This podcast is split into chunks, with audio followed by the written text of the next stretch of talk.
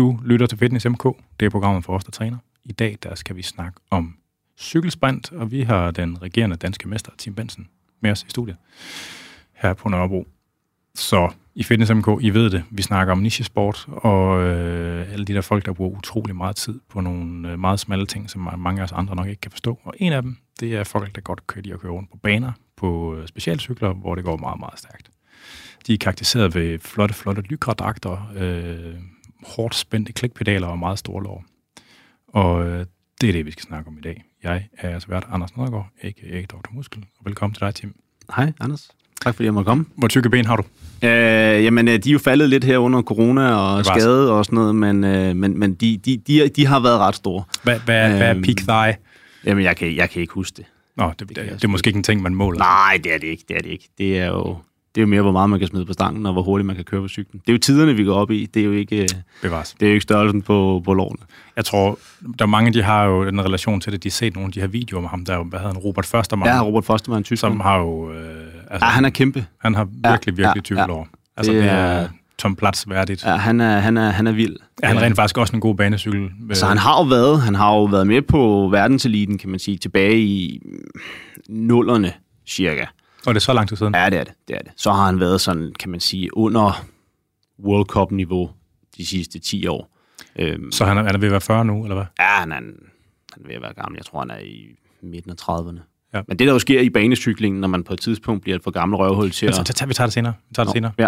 Din, øh, din egen rejse ind. Hvordan er du blevet bidt af en gal cykel? Jamen, øh, jeg startede med at cykle, da jeg var 16-17 år. Blev øh, cykelmekaniker inde i København, faktisk på Nørrebrogade. Øhm, og så cyklede jeg lidt for sjov og kørte lidt BMX og lidt inde, på, øh, inde i Fældeparken sammen med nogle kammerater. Det altså på skatebanen? Eller? Ja, ja, ja, på BMX og... Nice lavede lidt, øh, kom lidt til skade på det, og fik reddet nogle skinben og sådan noget. Så det var, det var hyggeligt. Men så, så, så blev jeg sgu lidt grebet af det der landevejscykling for, ja, hvad er det efterhånden? 12 år siden, 10-12 år siden. Øhm, og havde kørt det i nogle år og begyndt at køre licens øh, på landevejen også. Øhm, og det gik, det gik godt. Jeg var tæt på at køre mig af, øhm, som jo er den, den bedste hjemlige liga, hvis man tager World Tour-niveauet fra. Øhm, men jeg havde lidt svært ved at komme op på det, på det næste niveau, fordi jeg var jo på landevejen, var jeg jo også sprinter, så jeg ventede jo til de sidste 250 meter, der skulle jeg have lov til at brillere. Men, ja. øh, men, men når man kører alene, og man ikke har noget at holde om sig, så er det bare uhyggeligt svært. Øhm, ja, det kan og så kørte jeg lidt banecykling ved siden af som supplement omkring vinteren, og kørte sådan noget tempo, og det gik, det gik fint. Jeg vandt med cykelløb, og det var pisse sjovt. Og så øh, en dag kommer den banetræneren, hvis man kan sige det sådan, Dian Åkerstrøm, en tidligere øh, banerytter selv også på, øh, på sprintdelen, øh, kommer og prikker mig på skulderen under en træning og siger, Tim, øh, jeg tror lige, du skal op og køre en 200 meter. Det, jeg kunne godt tænke mig at se, hvor hurtigt du kunne køre. Jeg tænker, nå jamen lad os prøve. Det er jo bare, det er jo bare for hyggens skyld, jo. så vi, øh, vi, vi giver den gas. Så og jeg, cyklen i luften. Og, og, så gik det pisse godt, og så var han sådan lidt, prøv der er tre uger til DM, du skal køre. Og jeg var sådan, ah, ja, rolig nu. Altså, det tænker jeg ikke, mit niveau er, men okay, vi gør det for sjov. Øhm, og jeg træner i, i tre uger, og mit første DM er i 2017, øhm, og er fuldstændig ny, har kun kørt sprint i tre uger. Jeg ved ikke en skid. Jeg er helt blank. Skal op og køre en 200 meter, og jeg kører 10 i 1. Og det er ikke særlig mange danskere, der har gået under 11. Nej. Aldrig første gang, de har kørt. Så alle var jo helt op og køre over, at det gik så godt, It's og jeg talent. kørte jo næstbedste tid, og det var jo kun den forsvarende mester, øh, William Rimkart, som, som jo, kan man sige, øh, som jo kørte hurtigt, og han havde jo kørt i seks år før mig, så han var jo ligesom, kan man sige, den, den bedste af de bedste. Du er en af de der pisseirriterende nogen med andre Ja, lidt. lidt, lidt øh, jeg er sådan lidt hurtig til at adoptere, når jeg skal omdanne mig til noget nyt, så, så går det relativt hurtigt i starten i hvert fald. Øh, og så kørte jeg, og det gik jo, det gik jo godt. Jeg blev to til mit første DM, og så har jeg ligget og slås lidt med, med William de sidste ja, tre år, indtil jeg selv fik lov til at stå øverst på skamlen, ja. hvor jeg blev to hvert år. Øhm, så det var ligesom min, min vej ind i, ind i banedelen af cykelsporten og sprintdelen af banedelen. Har, har du så droppet det andet? Ja.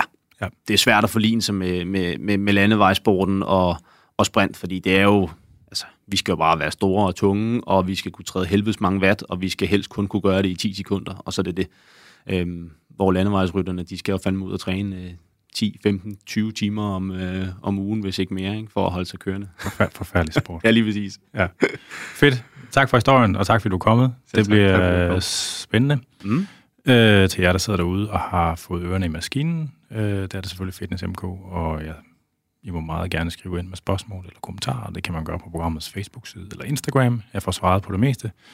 Øh, man kan også skrive til min mail, der er afn og øh, med spørgsmål, forslag og kommentarer. Vi skal have en skiller. Dagens afsnit af Fitness MK det er præsenteret i samarbejde med BookBeat. BookBeat det er en platform, der leverer lydbøger og også e-bøger. Øh, og de har altså valgt at sponsorere nogle afsnit øh, her på Fitness MK. I hvert af de her afsnit, der vil jeg anbefale en bog. Og øh, den første, jeg vil anbefale, det er Kunsten at være fucking ligeglad, der er skrevet af den amerikanske, ja, han er vel øh, self-help blogger, hvad man skal sige. Øh, den findes på engelsk under titlen The Subtle Art of Not Giving a Fuck. Øh, og det er en virkelig, virkelig god bog. Øh, i den, den øh, danske version har de fået en rigtig fin oplæser på, og inde på BookBeat, der kan man få sat øh, farten op og ned, hvis man gerne vil have det hurtigt eller langsommere, og det er en feature, der fungerer fint, uden at øh, det bliver uforståeligt. Øh, The Subtle Art of Not Giving a Fuck, eller kunsten at være fucking ligeglad, den handler om, hvordan man står af ræset i forhold til mange af de her værdier, der findes omkring os. På mange måder så er det sådan den amerikanske pangdange til Brinkmann, og øh, jeg synes, at det er en ekstremt sund besked, Øh, og øh, hvis ikke man ligesom er bekendt med den her måde at tænke på, og der er også lidt sådan nogle aspekter af moderne stoicisme blandet ind i det, hvis ikke man er bekendt med det, så øh, læs det, øh, eller hør det, øh, fordi at øh, det kan gøre noget godt i langt de fleste menneskers liv. Det der med at have en bevidsthed omkring, hvad for nogle værdifællesskaber man skal træde ind af og ud af, det kan virkelig gøre ens liv bedre. Så hvis ikke du har hørt den eller læst den, så drøn ind forbi øh, BookBeat og gør det. Og de har lavet en rabatkode til Fitness MK, der bare hedder Fitness, som giver adgang til 6 ugers premium abonnement øh, uden vending. Eller også så kan du gå ind på bookbeat.dk slash fitness, hvor øh, ligesom, du ved, så bliver rabatkoden applikeret automatisk. Øh, det var sgu det. Vi skal til at i gang.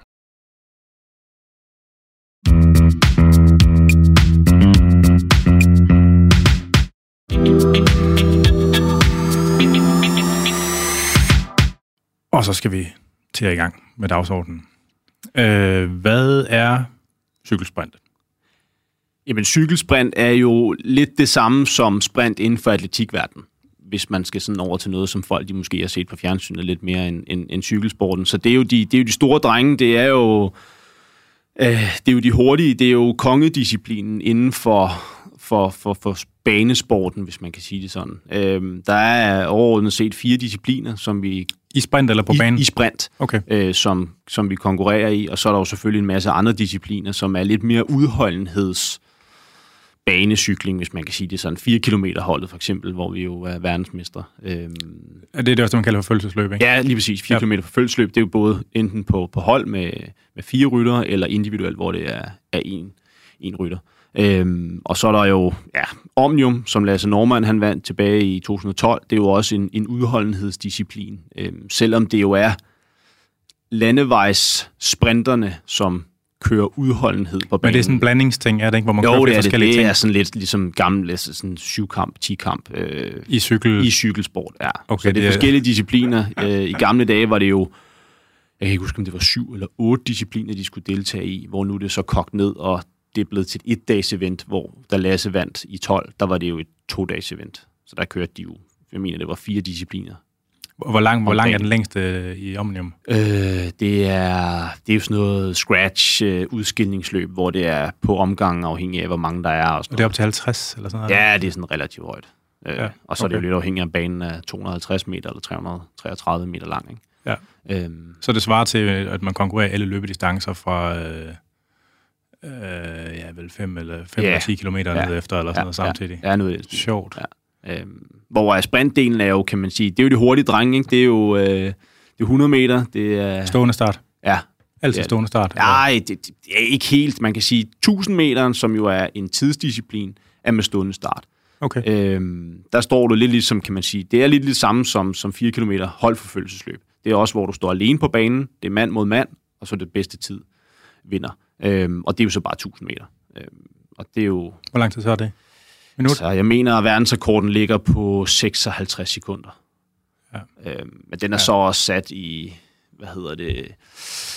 Åh, oh, jeg kan ikke huske, hvad den hedder. Men øh, den er sat op i 1800 eller en meters højde. Ikke? Øhm, det er den næsthøjeste bane i, i verden. Er det så stor en fordel virkelig, for luften er vel også lidt tyndere? Altså man, ja, det er det. det er. Så friktion betyder mere ja, end... helt, helt vildt stor.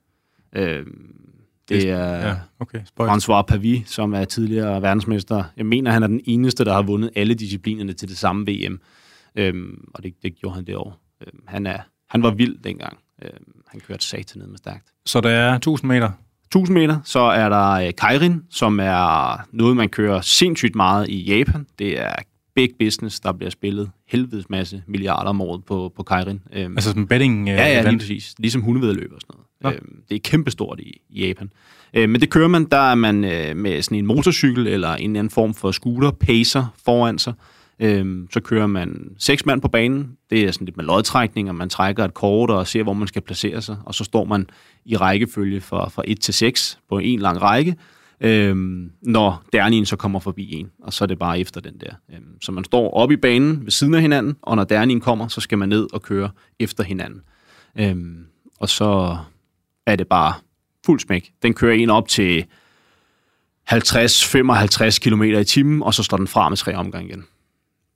Så det er først de tre, sidste tre omgange, at man skal køre om kap? Ja, det er det. Så den bygger farten op, kan man sige. Man starter fra stående start fra, fra 0, og så er det efter den der. Og så, så det er en måde at lave flyvende start? Ja, det kan man sige. Så den bygger farten op, og så må man tage placeringer efter, du har kørt en halv omgang. Og den sørger sig for at køre fra på et lige stykke altid? Ja, det gør den. Kører altid fra nede i banen, kan man sige. Ikke i et sving, men, men på det flade stykke af banen. Kairin? Ja, Kairin. Sjovt. Ja, der, der, kører der skal man ikke vælte? Der skal man ikke vælte. Det gør, det gør rigtig, rigtig nas. Altså, der kommer man vel op på 70-80 km i timen? Ja, det gør de kører stærkt.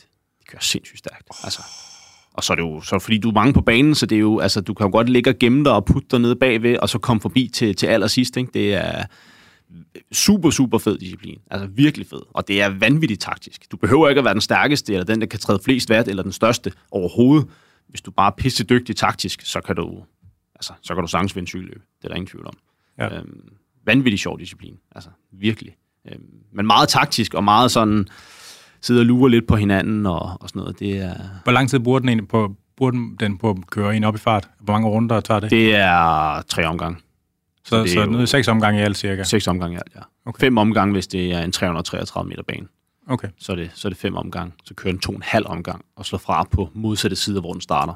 Ja. Øhm, så der er lidt forskel på længden af banerne, kan man sige. Ja. ja. Og hvad er der så tilbage? Så er der to tilbage? Så er der teamsprint, som er stående start fra 0, øh, hvor man er tre rytter på banen. Der er en starter, som kører en omgang. Alle skal afsted samtidig. Øh, så det er lidt det samme som et 4 km forfølgelsesløb. Forskellen er bare, at man skal ikke med videre, når du er færdig. Så ham, der står nederst i banen, altså tættest på, hvad kan man sige, på det blå fortog, som det hedder, øh, længst nede, han kører en omgang, så slår han ud, så er han færdig. Han skal kun sørge for at få de to andre op i fart. Øh, så er han færdig. Næste mand kører så den næste omgang i front. Er det en stafet? Det Eller? kan, du, det, ja, du kan godt altså, kalde det en stafet, men du skal, alle skal med på samme tid, kan man sige. Øhm, så man ligger tre på hjul af hinanden. Så og efter den første runde, der sker der så hvad? Så slår den første fra. Han så kører ham, ud af banen? Han kører ud af banen. Han slår ja, væk. Han, han er færdig. Ud. Fuldstændig. Han skal kun køre en omgang. Okay. Han skal kun sørge for at få dem op i fart. Så slår han ud. Næste mand, han skal jo så bare holde farten, eller øge den en lille smule. Og sidste mand, han skal så bare køre den sidste omgang hjem. Øhm, så det er en form for stafet, men alle skal med fra starten af. Så det er ikke sådan, som man skifter undervejs eller noget. Øhm, det er en... Hvor hurtigt kører man der? Det er vist hollænderne, der har verdensrekorden, og de ligger på... Det er jo så tre omgange, og den ligger på... Jeg kan ikke huske, om det er 42 eller 46 sekunder. Og hvor mange kilometer i timen? Jeg tror, de slutter af med omkring 80. De kører vanvittigt stærkt. Ja. Øhm, altså, den, den hurtigste omgang, jeg har lavet stående, den var på, jeg tror, jeg havde været nede på 17, 9, 18 deromkring. Øh, og Røg Vandenberg, som nok er den hurtigste starter i verden, jeg tror, han ligger på omkring 16 eller sådan noget. Ja.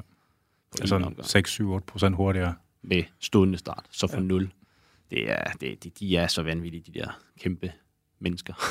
Ja, nu siger du kæmpe, hvor, hvor, hvor altså, du er sådan, hvad er du? højde? Jeg, er, jeg er 1,75, og jeg vejer lige under 80 kilo. Ja. Øhm, og altså, jeg vil sige, de, de bedste i verden, de er omkring vil sige et sted mellem 1,80 1,90 og vejer ja, nogle af det samme, plus minus, afhængig af, hvad det er for en type af rytter. Ikke? Og de er ikke så tunge igen alligevel? Nej, de, de fleste ligger omkring de der 85-90 kilo, okay. øhm, afhængig af størrelsen. Ja. Øhm, der er jo lidt, altså nogle er jo, kæmpe store, og andre er ikke så store, og jeg vil sige, der, der, er lidt, der er lidt forskel på, hvordan de er som, som type. Der er også nogle, der er kæmpe store overkropsmæssigt.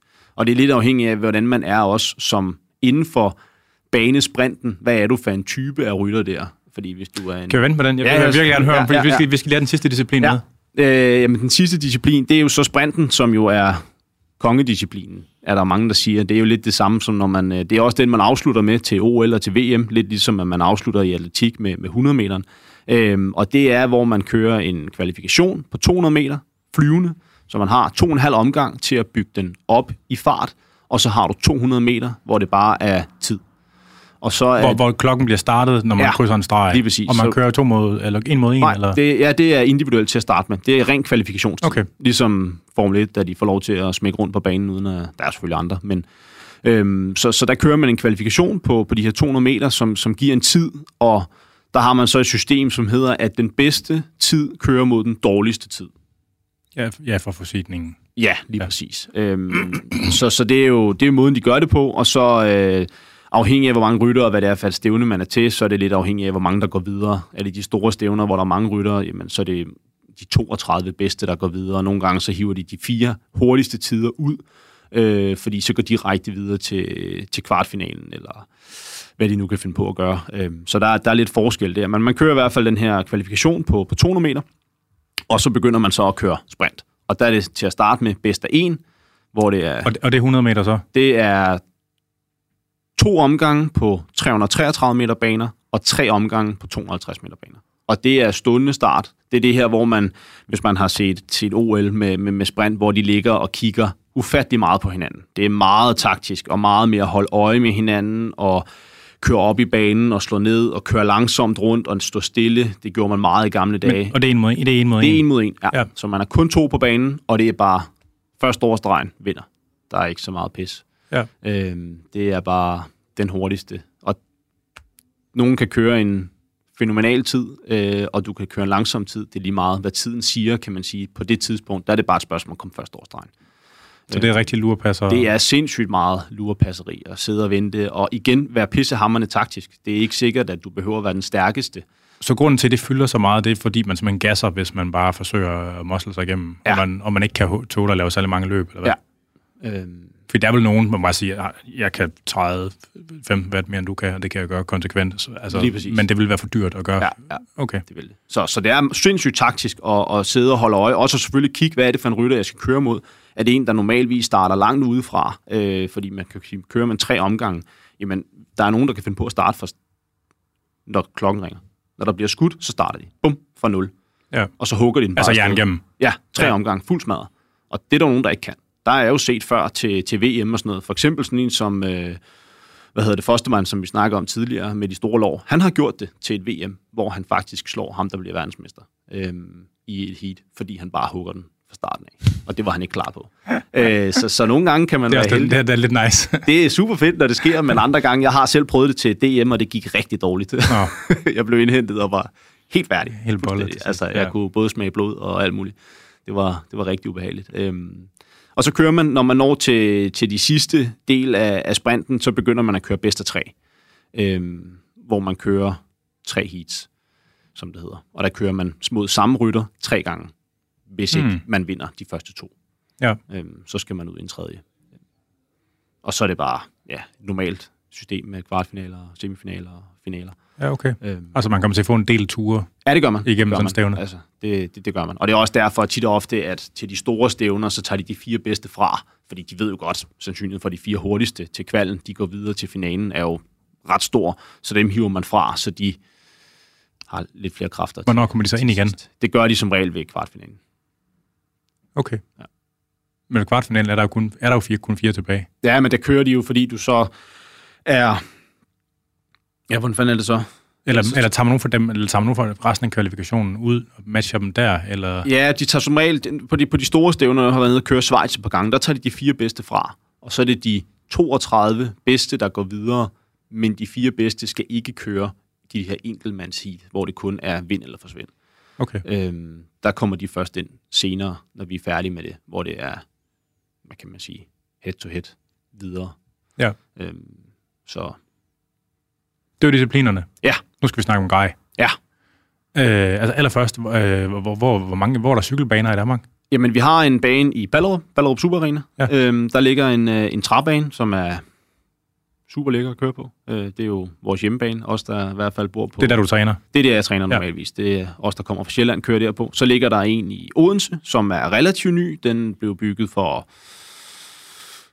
oh, 6-8 år siden. Øh, Hvor er det hen i Odense? Den ligger, jeg tror, det hedder Idrætsparken, faktisk. Den ligger Okay. lige ved siden af Odense Stadion, hvor de Ja, ja, ja. rundt og spiller fodbold. Der ligger også noget ishockey og sådan noget. Der er simpelthen en cykelbane der. Det Der vidste har ligget den gamle betonbane, har jo ligget, og den blev så reddet ned her for 6-8 år siden, og så byggede de så den nye træbane. Okay. Øh, Så det er også en træbane, og så ligger der så den The Grand Old Man øh, tilbage i hvert fald. Det er betonbanen, der ligger i, i Aarhus. Øhm, og den er jo fra, åh, det kan jeg ikke huske, jeg mener, den er fra nogle af 40, den der bane derovre. Så Ja, den er, det været, ja, den er ret hyggelig. den er mega fed. Øh, der er lidt øh, med fredning og sådan noget nu, om den skal fredes eller den skal rives ned, for de vil gerne have en... Øh, de vil gerne, rigtig, rigtig gerne have en træbane, for de kan jo ikke køre det over om vinteren, så, så hele banesporten i Jylland, den dør jo ned, når, når det bliver koldt udenfor, fordi så kan man jo ikke rigtig ligge og køre rundt på en 45 eller 43 graders hældning, når det er regn eller frost eller sne eller et eller andet. Det kunne man vel godt, hvis den var overdækket. Det kunne man sagtens, men det, det ved de ikke. Øh, Okay. Så de snakker om, at den skal rives ned, og så vil de, øh, så vil de bygge en ny. Øh, Så der kører lidt, lidt forskelligt der, om den skal eller den ikke skal, eller, eller hvordan og hvorledes. Øh, Så det er de tre baner, der ligger, på, øh, ligger i Danmark. Det er det. Øh, Og de skifter som regel, afhængig af, hvad det er for nogle cykelløb og mesterskaber og sådan noget, så skifter det lidt imellem de forskellige baner. Hvis man bor i Esbjerg, så er det bare Surbølle, eller Sønderborg. Så er Eller... det bare at køre. Ja. Køre til den nærmeste, hvis man Nice. vil det. Øh, og så, så, er det, så er det cykler. Ja, Øh, ja, ja, der findes garanteret med forskellige cykler til de forskellige events også. ja, Jeg tænkte, Gør der. Man. det gør der. Det Ja. er... Okay, hvor mange cykler har du? Jeg har, jeg har to banecykler, så det er jo ikke... Jeg har ikke så mange, fordi jeg kører jo, kan man sige, jeg kører kun det, jeg gør. Ja. Øh, så jeg bruger den samme cykel til mere eller mindre til det hele. Ja. Øh, men man kan sige, tempofolkene på banen bruger som regel en type Hvad betyder cykel. tempofolk? Jamen, det er dem, der kører langt. Altså Omnium, øh, Scratch, udskillingsløb, øh, ja, 4 km følgelsesløb og de der. Ja, ja. Øh, de bruger som regel en type cykel, fordi den må gerne være... Den behøver ikke at være lige så stiv, som sprinternes cykel gør, øh, og den er måske en på nogle områder en anelse mere aerodynamisk, end sprinternes cykel er. Så man går lidt mere på kompromis på stivheden, hvor at på dem, som sprinterne bruger, der går man noget mere op i, i stivhed og output, end tempofolkene de gør. Ja. Øh, så der er lidt forskel, men altså, Det er alle sammen carbon formoder. det er det. Det er det. Øh, så, så de fleste kører jo sådan lidt, altså look er jo nok det største, skulle jeg til at sige, inden for, inden for banecykling generelt set, og det er jo også de største inden for sprinten. Det er der ingen tvivl om. Okay. Øh, det er Hvad koster en sprintcykel? Men den, jeg kører på, der koster rammen 50.000 for ny. Så der får du et stel, og du får et kranksæt, altså pedalarm, og så får du en frempind og et styr. Ja. Ikke noget gear, bremse, Nej, nej, og det kommer nej. ved siden af. Der er jo ingen bremser på, på banecykler. Nej, hvad? Der er ikke nogen bremser. Ingenting. Du har ikke nogen gear, du har ikke nogen bremser. Så det er det samme gear, du kører med, og det er jo fast nav. Er det det i alle discipliner? Ja. Jeg troede faktisk, at man brugte gearing i nogle af dem. Al Nå. banecykling, der er det bare øh, uden... Altså, du har jo det samme gear, som du kører med hele tiden. Så du Ja, ja, skifter ja. jo tandhjulene afhængig af, om du skal kan gøre den tungere eller gøre den lettere. Så jo større tandhjul du har bagpå, jo lettere bliver den. Jo mindre tandhjul, jo tungere bliver den. Og jo Ja. større foran, jo tungere bliver den. Øhm, Hvor meget betyder vægt, altså vægten på selve cyklen? for os ikke en skid. Okay. Ingenting. Så er der, altså, der er ikke nogen altså, så begrænsning på, ligesom, hvor grov, stor og grov den må være, er, Det er- aerodynamisk. Det, det, det er mere aerodynamisk og stivhed. Okay. Det er det. Det er vægten, det er, det er underordnet. Men Hvor store er de så? Hvor meget vejer sådan et stil? Jeg tror, at min, når den står med løbsetup med pladehjul til, til en tidskørsel, så jeg mener, den var omkring 8-7 eller sådan noget. Men det er jo stadigvæk en relativt let cykel. Altså sådan, Ja, det er det selvfølgelig, til- men man kan sige, i forhold til en landevejscykel, som jo, altså rensen hedder jo 6,8, ikke? ja. Så, så det er jo alligevel øh, et par kilo mere Ja. på, på det samme, på trods af, at der ikke er noget gearsæt. Der er ikke nogen bremser, der er ingenting. Kan du sige noget mere om det med stivheden? Altså, hvordan det kommer til udtryk, og hvordan det føles, og hvad det betyder? Jamen, stivheden er jo for, kan man sige, for os vigtig, fordi at mange af de ting, vi laver, er jo med maksimal output. Vi skal jo trykke alt, hvad vi kan, når vi, når vi endelig kører, kan man sige. Det gør, det gør tempofolkene selvfølgelig også, men, men for dem er det er lidt anderledes, fordi de som regel kører i en højere fart hele tiden, og så måske har et lille peak en gang imellem, hvor de kører hurtigere. Men ja. de kører meget hurtigere hele tiden. Kan man knække et stel? Sker det? Er det en ting? Har ikke at være sådan, ikke på output, ikke på watt. Øh, det har jeg sgu ikke set. På styr, det jo. Ja, ja. ja, ja. Hvis, hvis, hvis øh, vægten ikke betyder noget, altså de cykler, jeg lige kan huske, jeg har set, det er jo stadigvæk sådan en trekant ramme. Ja. Hvorfor, har, hvorfor bruger man ikke en plade eller et eller andet? Altså, øh, så, der er jo nogle regler, som gør, at man ikke må lave det på en bestemt måde. Nå, så det er sådan, ja, okay. Ja, ja. Der er en masse regler inden for, for UCI, som har en masse lovgivning i forhold til, hvordan cykler må se ud, og hvordan skal de se ud, og hvad må de, og hvad må de ikke, og hvad kan de, og hvad kan de. Og hver gang der kommer en regel, så er det fordi, der er en eller anden kreativ type. Ja, lige præcis. Altså, hvis man går tilbage i tiden, så kan man jo, mange kan jo huske den her Superman-position fra, øh, hvad hedder han, øh, Bortman, Bortman ja. øh, som jo nærmest... Øh, ja, lige præcis, som jo lå ned, og den position er jo blevet lovlig. Så nu skal du have der skal være x antal centimeter fra din sadler ud til spidsen af dit styr, og så kan du få dispensation, hvis du har lange arme, eller du er høj, og sådan nogle ting. Så der er en masse regler, som man skal holde sig for. Som, det lyder sådan meget dumt og teknisk. Det er det også. Altså, cyklerne, når vi skal til cykelløb, de rører op i sådan en rack, og så står de, og så står der en kommissær, og så har de sådan en stativ, som simpelthen bare er inden for rammerne. Og så er der nogle centimetermål, og er tingene inden for de rammer, så er du good to go. Er de ja. ikke inden for rammerne, ændre på positionen, eller så kommer du ikke på banen. Hmm. Øhm, så der er en helvedes masse regler og lovgivning på det område. Men, men cyklerne bliver jo altid lavet, så de passer. Så er der selvfølgelig altid nogen, der skal lave et eller andet vanvittigt. Er det, er det, er det fastnavnscykler, eller hvad hedder ja, det? Altså, ja, ja. Okay, det er så det er sådan, man bremser. Ja, det er det. Okay. Det er det. Så det har det er, altid været sådan? Ja. Det er det. Huh. det har Sjovt. Ja. Hvad med, hvad med julene? Jamen, julene er jo for, for vores vedkommende pladehjul bagpå. Det er det jo altid øh, stort set. Øh, og, og så nogle med tre eller fem ære eller sådan noget ja, foran, ikke? Ja, lige præcis. Hvorfor tre, det? Jamen, det er jo aerodynamik og stivhed. Igen er der regler for, at når du kører tidskørsler, må du køre med pladehjul foran. Når du ikke kører tidskørsler, må du ikke køre med pladehjul foran. Hvorfor? Det er i forhold til styregenskab, og er der vind og sådan nogle forskellige ting. Det er jo indendørs. Ja, yeah, men... Øh, nej, der er jo også baner der udendørs. Aarhus-banen er udendørs. Øhm, men der er nok ikke så meget vind, altså fordi det er Nej, det er der ikke, det er der ikke. Og der bliver jo kørt stævner udendørs. Jeg var i øh, Brno, øh, Tjekkiet, sammen med en, øh, en af dem, jeg cykler sammen med, en, der hedder Christoffer, og der, det er en udendørsbane. Den er halv overdækket. Så hvad, der, hvad, vil du, altså hvad, hvad er hurtigst, eller hvad vil du vælge, hvis du ligesom havde, hvis du var anything goes, og man kunne få det, som man ville have det? Altså sådan, så tror jeg faktisk, at de fleste vil køre med bladhjul. Det er jo mere aerodynamisk. Også, altså, ja. Ja, ja, det er jo mere aerodynamisk, og det er jo også det, man bruger til tidskørslerne. Altså øh, til, til teamsprinten, lidt med forskel. I dag ser man mange, som kører med pladehjul alle sammen. I førhen, der så man som regel, at starteren kørt uden pladehjul, men med five-spoke forhjul. Øh, fordi det er fordi lidt, man hvad? Fordi det er en lille smule lettere, og du starter fra nul, så den der acceleration vil være større på et five-spoke. Øhm. Altså, kan man, når man cykler, kan man mærke forskel? Altså, hvis du har bind for øjnene, vil du kunne mærke forskel, om du har bladhjul eller Ja, det kan, du godt. det kan du godt. På hvilken måde? På, på måden, cyklen styrer på. Den styrer lidt anderledes, når du kører med, med, med pladehjul. Vinden er lidt anderledes på et pladehjul, end det er på et, på et five-spoke. Så det, det vil jeg sige, det kan man godt mærke. Og det mærker du indendørs også? Ja, det kan du godt mærke. Huh. Du kan godt mærke det på... Altså, hvis der bare er en dør, der bliver åbnet, så kan du mærke, hvordan den kan trække lidt i cyklen. Øhm, det, det, det kan man godt. Sjovt. Øhm, det er ikke så slemt, når man sidder mange på banen, for så kommer der lidt sådan en, kan man sige, en, en turbulens, når du sidder og kører rundt i, i lang tid. Men, men når du sidder og kører alene helt op langs barrieren, hvor du er lidt mere udsat, end du er, når du kører ned i banen, der, der kan du godt mærke, at der kommer sådan en, en dør, der står åben et sted, der trækker ind. Det kan du godt mærke. Nå, sjovt. Øhm, det kan man sagtens. Hvad med dæk?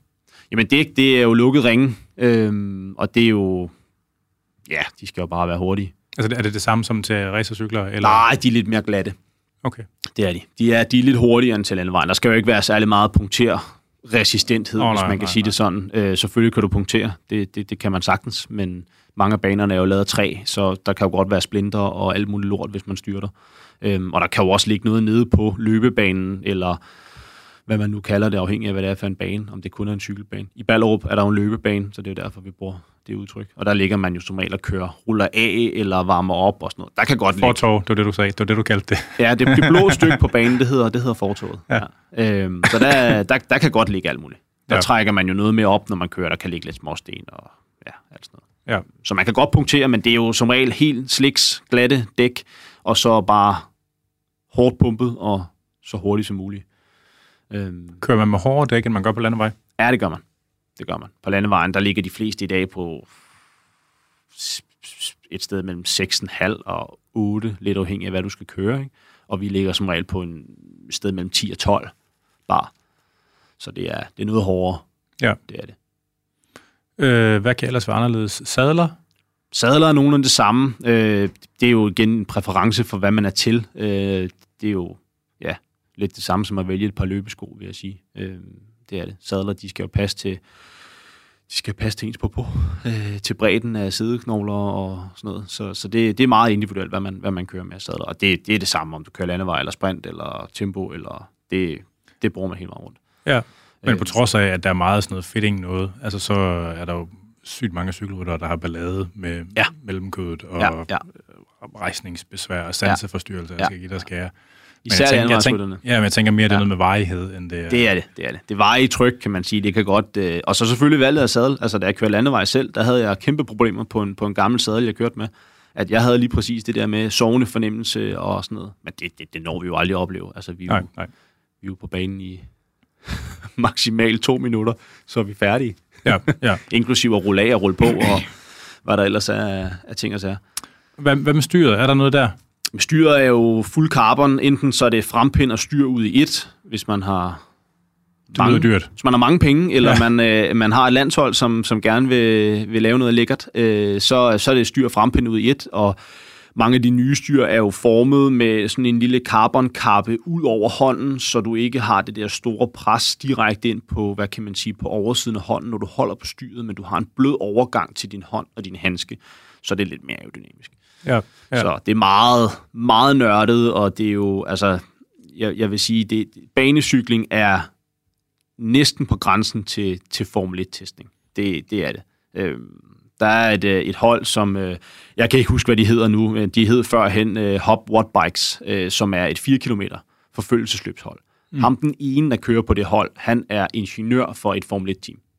Øhm, og tester. Og får lov til at låne vindtunnel. Får lov til at låne vindtunnel og sådan noget. De tester nice. alt, altså alt, hvad der kan testes. Hjul, bredde på dæk, bredde på dæk i forhold til det pladehjul, som de så tiltænker, de skal køre med, og klinger og klingbolde, alt bliver testet. Altså, det er helt ned så. til mindste detalje. Øhm, det, det er det. Hvad med dragter og hjelme? Jamen hjelme, det er for, for vores vedkommende altid aerohjelme. Øh, TT-hjelme af en eller anden art. Hvad betyder TT? Det er time trial. Nå, oh, på den måde, ja. ja øh, så det er jo aerodynamiske hjelme, som regel med visir på, som man er, kan man sige, så ikke man kører med briller og har en åben ansigt men at, at man har en brille på, og så er det jo bare enten en lang hale eller en kort hale, lidt afhængig af, hvad det er for en disciplin, og hvordan du sidder på cyklen. Det har, det har meget at sige, afhængig af din, din position på cyklen, hvordan den der hale, den ligger ned over ryggen. Ja. Øhm, så, men, men det er, det er som regel tempohjelme, vi kører med. I hvert fald på sprinten. Det er, og dragterne? Dragter, det er jo, det skal bare sidde så tæt som muligt. Være så aerodynamisk som muligt. Hvor meget tænker man sådan noget med brand, altså brandsår og sådan noget, hvis man styrer? Altså, hvor meget beskyttelse er der i dem? Øh, ingenting. Nå, altså det kunne godt være, at der var et eller andet materiale, som Nej. der gjorde man glid, i stedet Nej. for at brænde op. Ja, altså. måske den første meter, så det, så det er slut. Øh, altså jeg vil sige, den dragt, som jeg kører i fra Castelli, altså der er også nogle åbne huller på lårene, øh, og på Hvor siderne. du styrtet? Nej, nej, nej, den er, den, den er sgu lavet sådan, desværre. Øh, men, øh, men den er sådan helt åben, sådan en øh, sådan masse små lufthuller. Lidt ligesom sådan en bold, øh, hvad hedder det? Golfbold. Øh, golfbold-effekt. Øh, det skulle jeg til at spørge om bagefter. Ja, ja øh, det, det er sådan lidt samme type, de lavede... Øh, men, men det, så den er meget åben på lårene. Altså, det er sådan, så hvis vi er på Aarhusbanen, og solen den skinner en hel dag til, til et cykelstævn, så øh, når man kommer hjem, så har man røde prikker over det hele, på grund af, man er solskoldet der, hvor der ikke er dragt. Altså, hvor store er de der huller? De er, hvad er de? 4 mm eller sådan noget. Oh, nice. så man ligner jo en eller anden en kejle, når man har helt hvide ben med røde prikker. Det, du ligner sådan en, der har været på swingerklub i sådan en netstrømpe. Ja, ja, ja, lige præcis. Det, det, det, ser rigtig, rigtig godt ud. Øh, så, så dragten skal bare være så tæt, og så er det som regel lange ærmer. Ja. For at hvad kan man sige, hårene på, på armen, det giver jo også lidt, lidt vindmodstand. Så det er, så det er som regel langærmet. Ja. Det er det. Hvor meget af sådan noget optimering af, altså sådan noget vindtunnel-eksperimenter og sådan noget, har man reelt set mulighed for at lave? For os, ikke skid. Okay. For de rigtige sprinter, hvis man kan sige det sådan, altså de store drenge, øh, der kører VM, EM og den slags, så er der helt 100% testing. Det er okay. der. Øh, der bliver testet position, der bliver testet øh, udstyr. Øh. I kører vel også EM? Nej. Fordi der man ikke, for, for, hvorfor det? Hvis man, altså, Niveau, i Danmark ikke stiller hold, eller? Ja, niveauet i Danmark er ikke højt nok til, at vi kunne være med. øh, sådan, sådan rent udsagt. Øh, vi er... Fordi det er bare for lille en sport i Danmark? Ja, eller? det er det. det, er det. Vi okay. er jo en, en håndfuld, som, som efterhånden kører. Vi har jo, der kommer jo af til nogen, og så er der nogen, der falder fra, så vi er jo ikke, vi er ikke ret mange. Vi er en, jeg skulle til at sige, på de, på de gode stævner, så kan vi skrave en 10-12 ryttere sammen, ikke? og mange af dem er jo nogen, der kommer og ikke kører sprint, fordi de kører sprint, men de kører måske landevej og synes sprint Og så hyggesprinter det? Ja, lige præcis, så hyggesprinter det lidt. Og det er så småt? Ja, det er det. det, er det. Altså, jeg troede faktisk, at det var, at det var større. Nej, ikke i Danmark. Nå. Det er... Er, er, er det en ny ting, eller er det sådan, går det op og ned? Eller? Det går meget op og ned. Altså, det, det er lidt i perioder, også afhængig af niveauet. Øhm, altså, man kan sige, øh, William, som, som jeg har ligget og, og slåsset rigtig meget med øh, i forhold til titler, og vi har også kørt teamsprint sammen og vundet DM der, og vi har været i Moskva, og vi har kørt rigtig mange cykelløb sammen. Han er jo, han er jo stoppet og har, og har sat sin, øh, sin sprintkarriere på, på pause, og se om han synes, at, at det er sjovt igen. Men jeg tror, det er på grund af den der manglende konkurrence. Altså, ja. man skal ringe rundt og høre folk, øh, der er DM i næste uge, kommer du over og køre, fordi... Øh, ellers så tror jeg, der mangler. ja. og det, så, så vi er ikke ret mange, og, og niveauet i Danmark, vi, vi, vi har fået rigtig, rigtig meget hjælp og rigtig meget god støtte fra, fra, fra, fra DBC, som jo er Ballerups øh, cykelklub, øh, som, som har banen derinde, og de har hjulpet os sindssygt meget og været mega støttende, men vi har ikke noget støtte fra, fra, fra landsholdet, øh, fra Team Danmark eller noget. Der er niveauet ikke til, at vi kan være med i de vil jo helst gerne, øh, ja, kan du være med medaljer? Nej, godt, så kom igen, når du kan. Øh, medaljer til EM eller VM eller OL? Ja, lige præcis. Ja. præcis. Ja, det er... Så, det, så, så, så man kan sige, at niveauet i Danmark er, ikke, er desværre ikke højt nok, og det, så er det jo igen den, den evige diskussion om, skal niveauet være der, inden man smider penge efter det, eller skal man smide penge efter det for at få niveauet op? Og det er jo nok den altså samme diskussion, om det var høne eller ikke, der kom først. Ikke? Øh, hvem skal, hvem skal gøre en ekstraordinær indsats for at rykke på noget? Øhm, er det Team Danmark, eller er det de individuelle udøvere, eller hvem er det, der skal, der skal få en sport til at blomstre? Og det er jo, det er jo svært. Altså, øh, man kan sige, at Danmark har jo valgt at prioritere 4 km holdet, og hvilket jo giver god mening i og med, at vi er verdensmestre, og så prioriterer de jo øh, Omnium, øh, hvor Lasse Norman jo har vundet øh, tilbage i 12 og blev træer i, øh, i 16. Øh, så, så det giver jo god mening, at man putter putter midler i de ryttere, som rent faktisk kan, kan præstere noget, når der skal køres om, om medaljer, frem for os, som ligger og...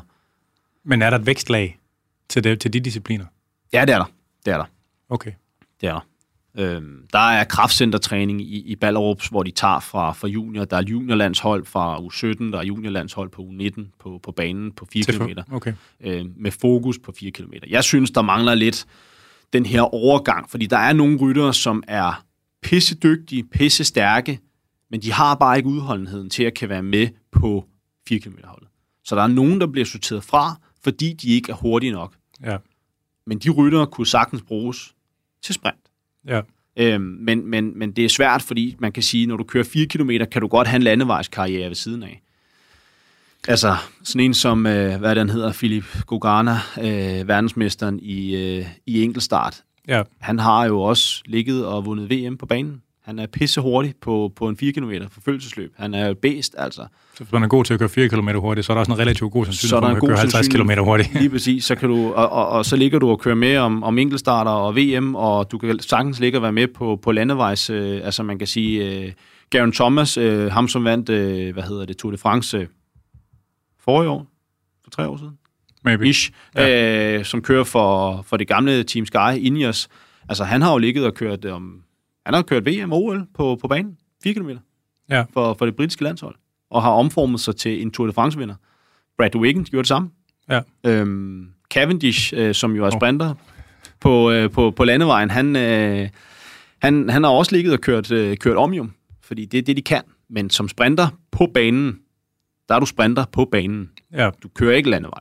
Men det er, jo, det er jo så nok mere på grund af ligesom den modsatte rettighed, der er i de tilpasninger, ja, man har brug for. At det er svært at blive stærk Du er for stor, nok. du er for tung, du er alt for, for eksplosiv og alt, alt, alt, alt for lidt udholden til, at du kan, du kan være med. Der er en enkelt, som jeg kender til, der har, der har formået at lave den der omformning af sin krop og sine muskler til at kunne gøre det, og det er ham hollænder, der hedder Theo Boss.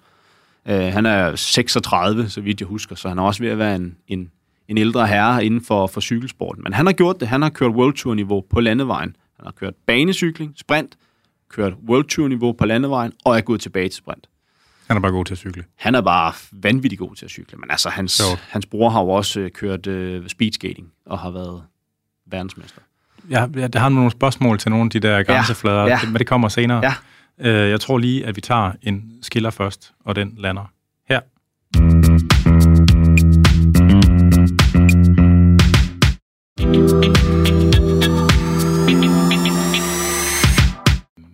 Lidt med forskellige kropstyper til forskellige ting, og sådan.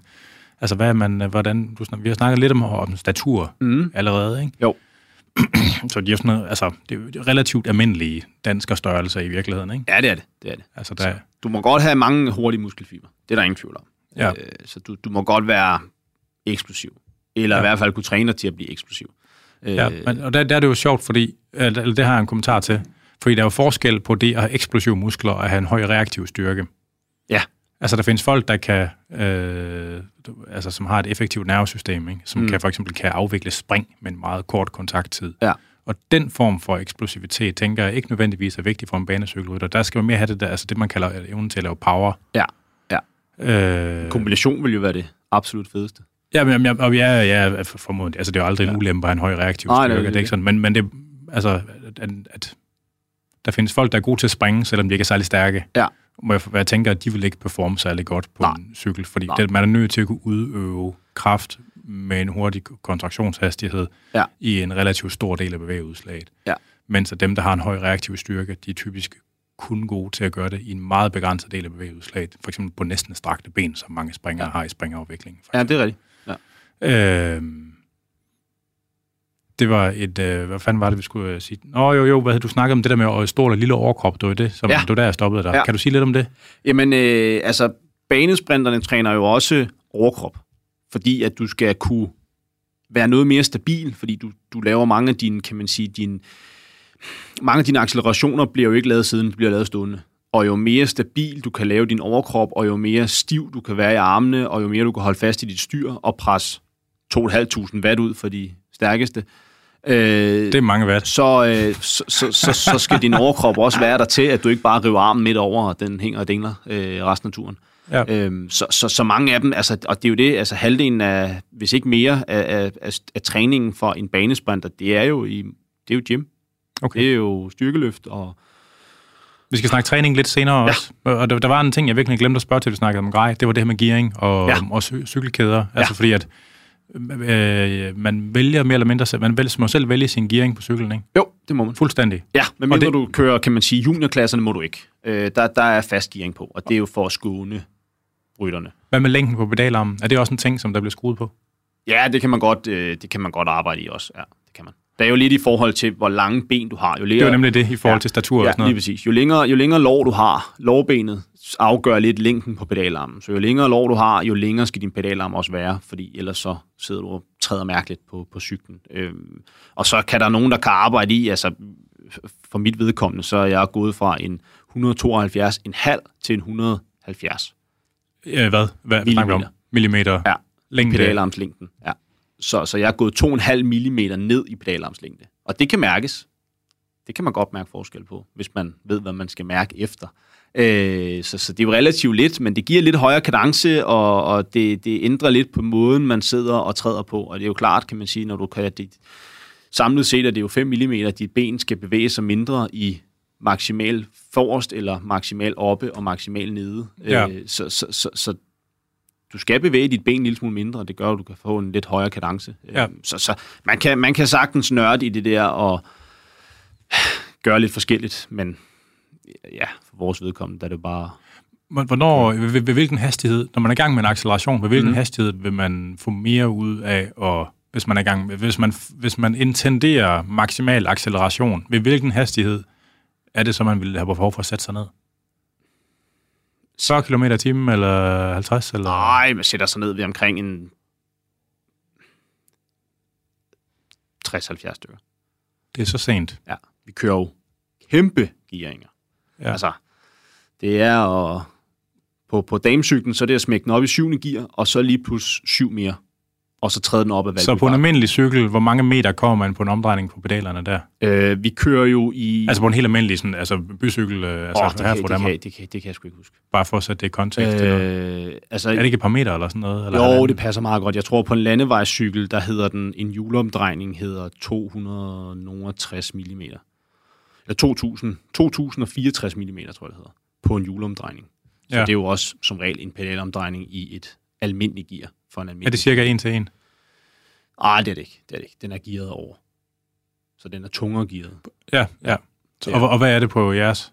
På vores, der kører vi på, på en pedalomdrejning, der kører vi som regel, der ligger de, mange af dem, der træder størst gear, det er sådan noget 130 inches. Vi kører inches. Vi kører ikke så meget i... Øh, centimeter. tre, øh, lidt over 3,5 meter eller sådan noget. ja. Ja. Øhm, og så over. Ja. Øhm, det er, det, det, det, der, der er mange, der kører kæmpe gear. Altså, på en landevejscykel, der ligger de fleste profrytter og har den tungeste. Nu ved jeg for eksempel Mads P., som jo er tidligere verdensmester, og en, jeg har cyklet lidt med. Øh, han ligger og kører i en 10'er bagpå, og så vil jeg skyde på, at han har en 55 kling foran. Og det er bare, hvor mange takker der er. Ja, det var mange tænder der. er. Øh, og de modbydeligste sprintere, de ligger vel at køre en 65 kling foran, og så ligger de at køre 11 bagpå. Okay. Og en tand bagpå og cirka 3 foran. Så hvis han kører 10, 55, så svarer det til, at vi kører 10 tænder større. Okay. Det er, det, det, det er tungt. Altså, det Ja. er virkelig, virkelig tungt. Altså så ligesom at øh, altså man kan jo både man kan både ligesom have altså kraften er jo evnen til hvor hårdt man kan skubbe og power mm. det er hvor meget øh, hvor mange joule man ligesom kan Ja, ja, ja. putte ind per sekund, ikke? Og der har folk forskellige fenotyper. Er det noget der sådan kommer i udtryk i de der gearinger?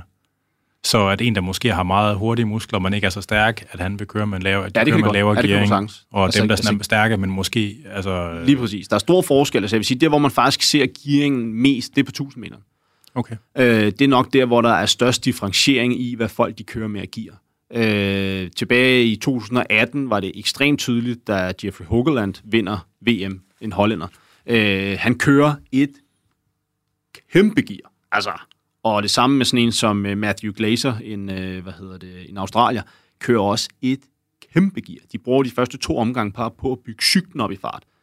Så er der sådan en som Theo Boss, som er noget mindre i statur, men kører også, jeg vil ikke sige lige så hurtigt, jeg tror han bliver tre eller sådan noget, men, men han kører også stærkt, og han kører markant mindre gear.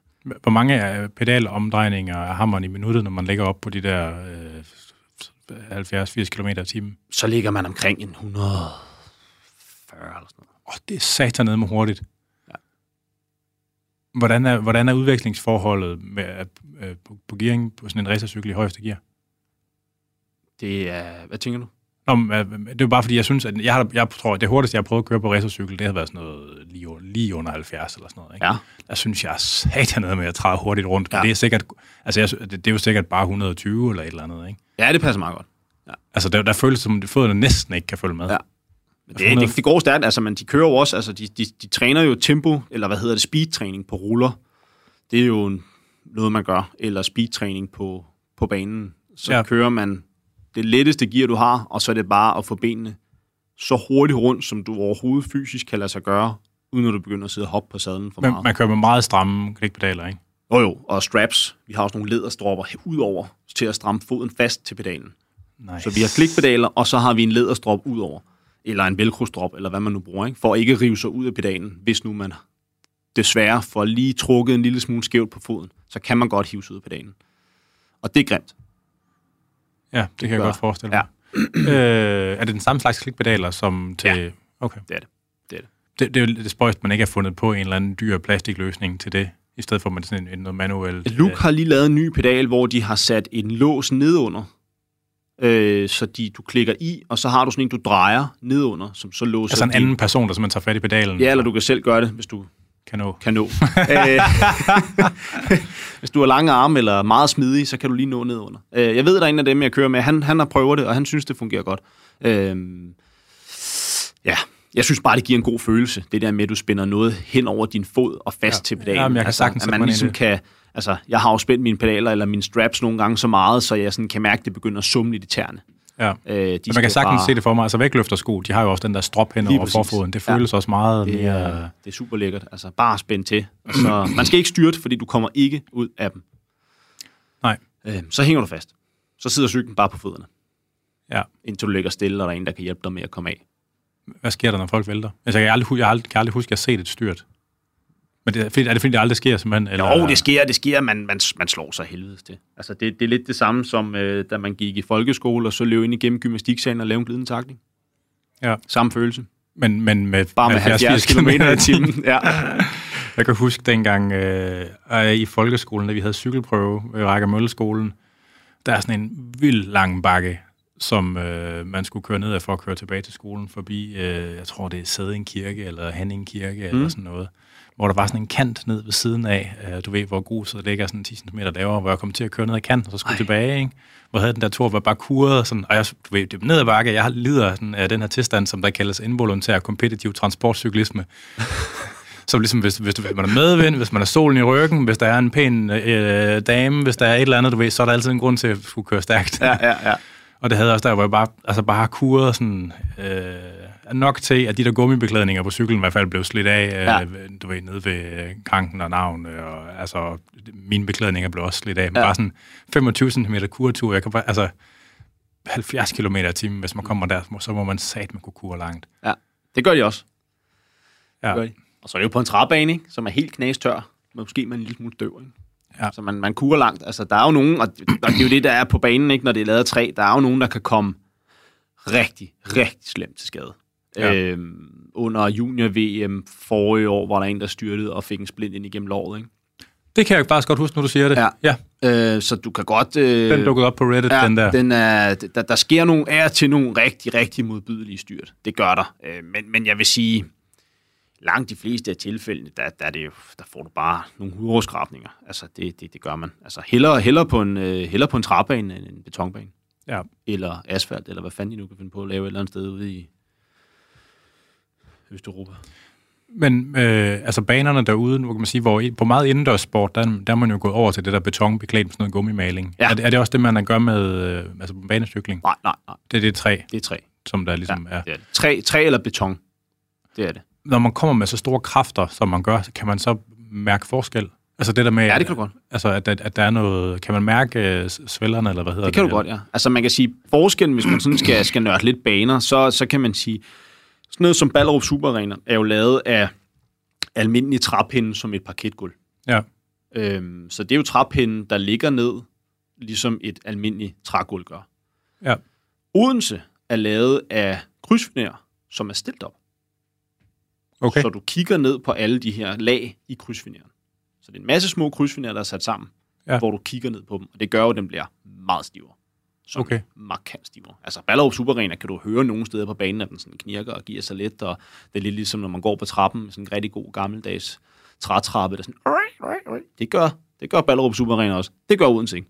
Den er vanvittig stiv. Den er også hurtigere, fordi den er stivere. Så, så jo mere ja, fordi man taber bane, noget kraft hver gang. Det gør man, det gør man. Øh, og så er der jo forskel på dimensionerne på banen. Altså man kan sige, Odense og Ballerup er samme længde, men de er bygget på to forskellige typer af baner. Øh, så Ballerup er noget smallere og noget længere, og har lidt mere skarpe sving, hvis man kan sige det sådan, og en længere langside, hvor at Odense er bredere i svingene og kortere. Så den er lidt mere rund, hvis man kan sige det sådan. Hvor standardiseret er det? Øh, ikke specielt. Okay. Nå, det troede jeg faktisk, når man tænker, altså når man tænker på det med, med cyklerne, og altså hvor ja. meget stringens der er omkring det. Ikke, øh, altså der er jo nok nogle normer, det kender jeg sgu ikke til. Der er nok nogle regler inden for et eller andet, men det er sådan en relativt stor forskel på banerne. Altså, Sjovt. Også størrelsen, fordi så har du så de store baner, som er 333 meter lange, eller endnu længere. Det er spøjst, hvordan der sådan kan være relativt udtalt udstyrsfetishisme på det ene område, ja. og sådan ret laissez-faire på et andet. Ja. Ja, men det er sjovt, når du snakker om baner. Vi, snak, vi, havde, vi, havde, vi har haft et par besøg af, af speedskaterne, mm. som jo aktivitetsmæssigt ligesom minder lidt om i virkeligheden. Det minder, wow. lidt om, det minder lidt om, når de snakker om is. Ja. Fordi der er også nogle, øh, der er også nogle spøjse forskelle, som folk ja. ikke rigtig er ops på, øh, er en ting. Ja, ja men der er også øh, altså, hældninger og højder på banen og alt muligt. Altså, vi var i Moskva, mig og William, for tilbage i 2018, og den er jo den er kæmpe stor. Den er giga, den bane. Altså, okay. den er sindssygt stor. Den er jo... Jeg mener, Ballerup Super Arena i svinget er 7 meter. Den her, den er 12. Altså i bredde? I højden, ja. Altså, øh, ja. ja. Længden af banen, eller bredden det giver af banen. noget mere plads. Det gør det. Og så er den jo så 333 meter lang. Så du føler bare, at du kører op under taget, når du ligger og kører op. Altså, der er jo... Altså, det er ligesom at stå på 10 meter ved og kigge ned, når du kører rundt på den der bane. Den er kæmpestor. Nice. I forhold til, til Ballerup, som jo er noget lavere og noget mindre i, i størrelsesforholdene. Det er, det, det er fandme sjovt, at der er så stor forskel. Og så er der så også en lille smule forskel på hældningen, altså graderne af banen. Ja. De fleste ligger på, jeg tror det er 43,5 til 45 graders hældning. Det er også rimelig stejlt. Ja, det er det. det, er det. Men når du så er 12 meter op, ikke? kontra 7, ja. Ja. så er der langt ned. Nice. Det er mega fedt. Øh, hvordan, øh, hvordan træner man? Jamen, øh, man styrketræner, og så øh, kører man en masse korte intervaller som i meget... Hvad, hvad er kort? Det er 100 meter. Hvad, hvad, hvad er dine discipliner i virkeligheden? Altså, hvad er dine ting sådan mest? Jeg kører det hele. Okay. Jeg er sådan en pose blandet bolcher. Er det det normale? Nej, Nå. det er det ikke. Øh, mange er noget mere specificeret. Man kan sige, for vores vedkommende er det jo vi gør det jo meget for sjov jo. Altså, og selvfølgelig kører vi om nogle titler, danske mesterskab. Altså, jo, det er da meget fedt at kan skrive på CV'et, når man på et tidspunkt bliver et gammelt røvhul og sige, ja, ah, jeg blev dansk mester tilbage i... Altså, det, det er jo selvfølgelig sjovt, men... Det har jeg hørt mig. Ja. altså, så det, så, så det er jo selvfølgelig fedt nok, at man, at man kan det, men, men altså det store niveau, altså det, det, rammer, det rammer jeg jo aldrig nogensinde. Øh, så, så, så, så for vores vedkommende er det jo bare korte intervaller, øh, 100 meter, 200 meter, øh, måske endda kortere, øh, men, men... Flyvende eller stående start? Lidt forskelligt. Okay. Ja, øh, det, det er lidt afhængigt af, hvad man, hvornår man bygger op, og hvad man skal køre, og, og, og der er lidt forskel. For evnen til at kunne accelerere cyklen, og det at sidde ned og bare bank hjernedødt mange, hvad det er, det er vel to sådan ret forskellige artede Ja, det er det, det er det, men lidt, jeg tabte den før. øh, men det, det som, som jeg vil prøve at fedte mig frem til, det var, at for eksempel sådan en som Roy van den Berg, som vi snakker om, starteren for, for det hollandske landshold, han er jo starter. Det er det. Det er det, han laver. Der er en god til at træde, altså rive en cykel i gang. omgang. That's it. Ja. Han kører stort set ikke andre discipliner. En lille smule til de små stævner, men han gør det ikke til VM og EM. Og, og øh, hvor meget når han op på den første omgang? Altså når han de der 70 km i timen der? Ja, det er sgu noget af stil. Så han er, han er der er man op i fart. Han, han er modbydelig. Altså, han er kæmpestor. Øh... Så han står op hele den første runde mere? Ja, det gør, det gør. Okay. Jeg tror, han sætter sig ned i det sidste sving. Ja. Øh, vi deler jo banen ind i fire sving, på trods af, at altså, den er jo oval, ikke? Øh, eller rund. Er der flere forskellige måder at stå op? Eller ligesom, har man forskellige... Øh, altså, fordi nu kan man sige, at alle sportsgrene har nogle detaljer, som almindelige gokker ikke kan se. Ja. Så er der ligesom sådan en positur A, en positur B og øh, C, og så sætter man sig ned? Eller er det ligesom, man står op, eller man sidder ned? Jeg vil sige, man står op og sidder ned. Okay. Altså, det er at stå, du skal, man skal langt ud over cyklen. Øh, så når man kigger, hvis man sådan nørder det lidt, altså det der med at se en, en en sprint, når man for eksempel ser sådan en som Cavendish og de der drenge, der ligger og kører Tour de France og, og laver en sprint, det er ikke det samme. Nej. Slet, slet ikke. Vi er meget, meget længere ud over cyklen for at komme, kan man sige, komme frem på cyklen og ændre meget mere for vores, kan man sige, vores balancepunkt er meget længere fremme for at presse noget mere ned i pedalerne. Øh, men det er jo som regel også for 0, hvor de kører det jo fra, de bliver måske afleveret med 60 km i timen, og så ja. kører de fra 60 til 70, ja. eller til 73 hvor vores det er jo fra 0 til 73 ja. selv, hvor de bliver afleveret i høj fart. Det gør vi jo som regel ikke. Øh, vi, bliver jo, vi skal selv bygge farten op, øh, så, så man er noget længere fremme over cyklen, og det er jo også der, hvor overkrops, kan man sige, fysikken kommer ind, at du skal kunne holde dine arme Jamen, hiver en ene arm og skubber med den anden. Ja, lige præcis. Altså, du skal kunne spænde op i din overkrop, og, og koretræning og de der ting er, er, jo, er jo fattigt vigtigt. Men, men sådan en som, som Røge, han, han kører stort set kun,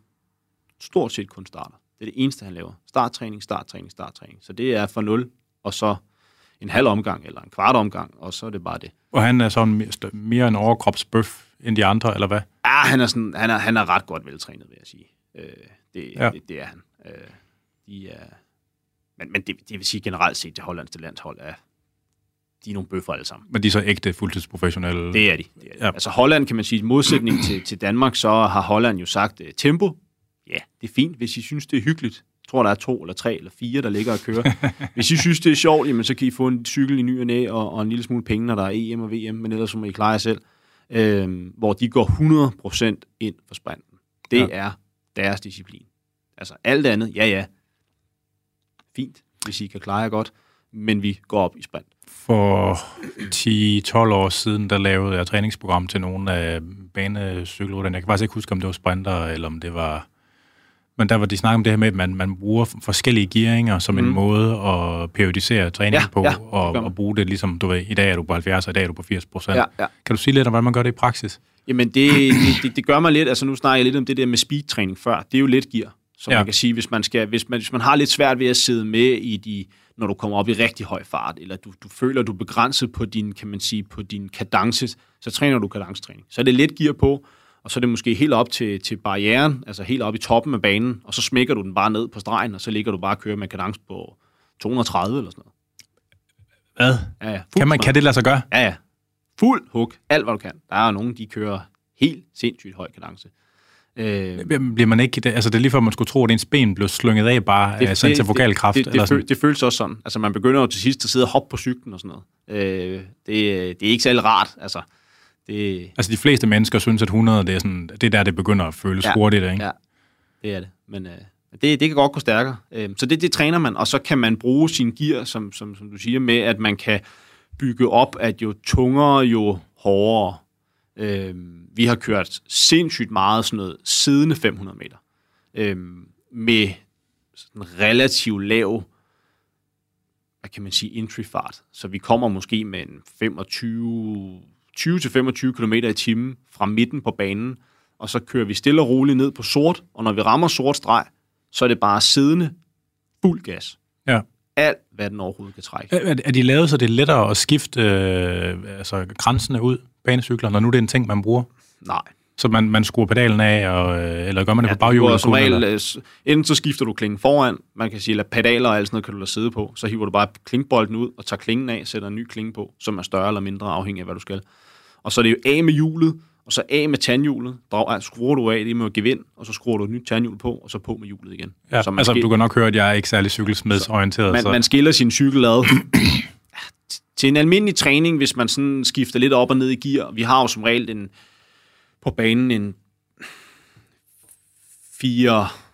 4-5 træningspas. Ja. Altså, det, det, det, det. Det er, det er, hvad vi har. Det, der er ikke så mange sæt, fordi det jo er, er fuld gas, når vi kører.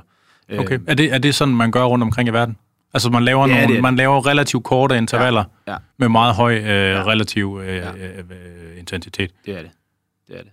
Øh, og det er jo igen, fordi vi, vi, vi kører det, vi gør. Tempofoldning kan jo godt køre markant længere, end vi gør. Ja. Er det uafhængigt af, hvorhen i træningsåret man er?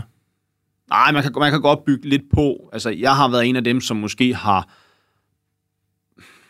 så, push, pushet lidt mere i forhold til, hvor meget jeg har kørt. Jeg har kørt lidt flere intervaller i perioder, hvor førhen har kulturen, det er i hvert fald det, jeg er kommet ind i den kultur, der har været, at man har kørt fire. That's it. Så man kører fire kvalitative intervaller? Ja. Okay. Så det er, hvis det er 500 meter træning den dag, vi kører, så kører vi fire 500 meter. That's it. Med et kvarter, 20 minutter, 25 minutters pause. Og hvor meget, opvar- altså, hvor meget aktiv opvarmning er der? Der kører vi et kvarter cirka.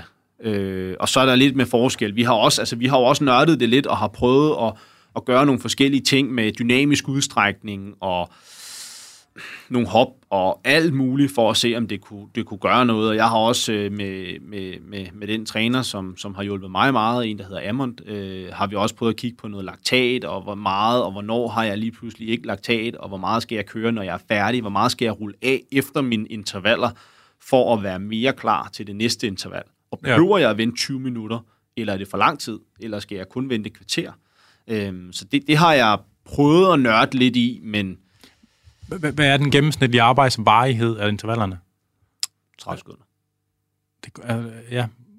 Øh, hvor, hvor meget, altså hvor, hvor hårdt er det, eller kan man sige, hvor meget mærker man sådan noget dagen efter? Øh, altså får man ondt i knæene, eller ondt i Nej, det vil jeg eller, ikke sige. Altså, eller... det, det, det vil jeg ikke sige. Altså det er sådan, når man, er, når man har kørt især 500 meter, som, som jeg jo nok synes er noget af det hårdeste, medmindre man kører, medmindre man kører 1000 meter, ja. øh, så, er, så er 500 meter kan være så ubehageligt, at man kaster op, når man har kørt det. Så det er mere sådan hele kropssyreoplevelsen? Ja, fuldstændig. Altså, du er helt færdig, når du, når du kommer ned. Især når du så har kørt fire intervaller. Altså, så, så, så er det godt sådan, at man kan... Så kan du godt ligge en halv time bagefter. Bare lige at skal komme der. Ja. Lige komme ovenpå igen. Lige så, så kvart 15-20 minutter, det er ikke nok til at komme sig efter hver enkelt? Nej, der er lidt forskel på, hvor hurtigt. Jeg restituerer relativt hurtigt. Okay. Så, så jeg kan godt være klar efter et kvarter. Men der er nogle af de andre, de kunne godt ligge 25 minutter.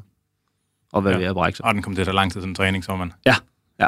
Der er ja. også nogle træninger, har man også måttet køre efter tre intervaller. Men du siger, det, det er sådan det er det, man gør rundt omkring i verden også. Mere ja, det er det. det. Og så er det måske, hvor mange dage om ugen man træner, der er forskel på. Ja, eller, de fleste, de træner, de har nok omkring to træningspas om dagen. Ja. Altså af, af profferne, ikke? Ja. Øh, så enten så har du en, en styrkedag, en styrketræning om morgenen, og så har du så en banetræning om aftenen. Og så kombinerer de det jo henholdsvis, om det er tungt eller let eller eksplosivt med de forskellige.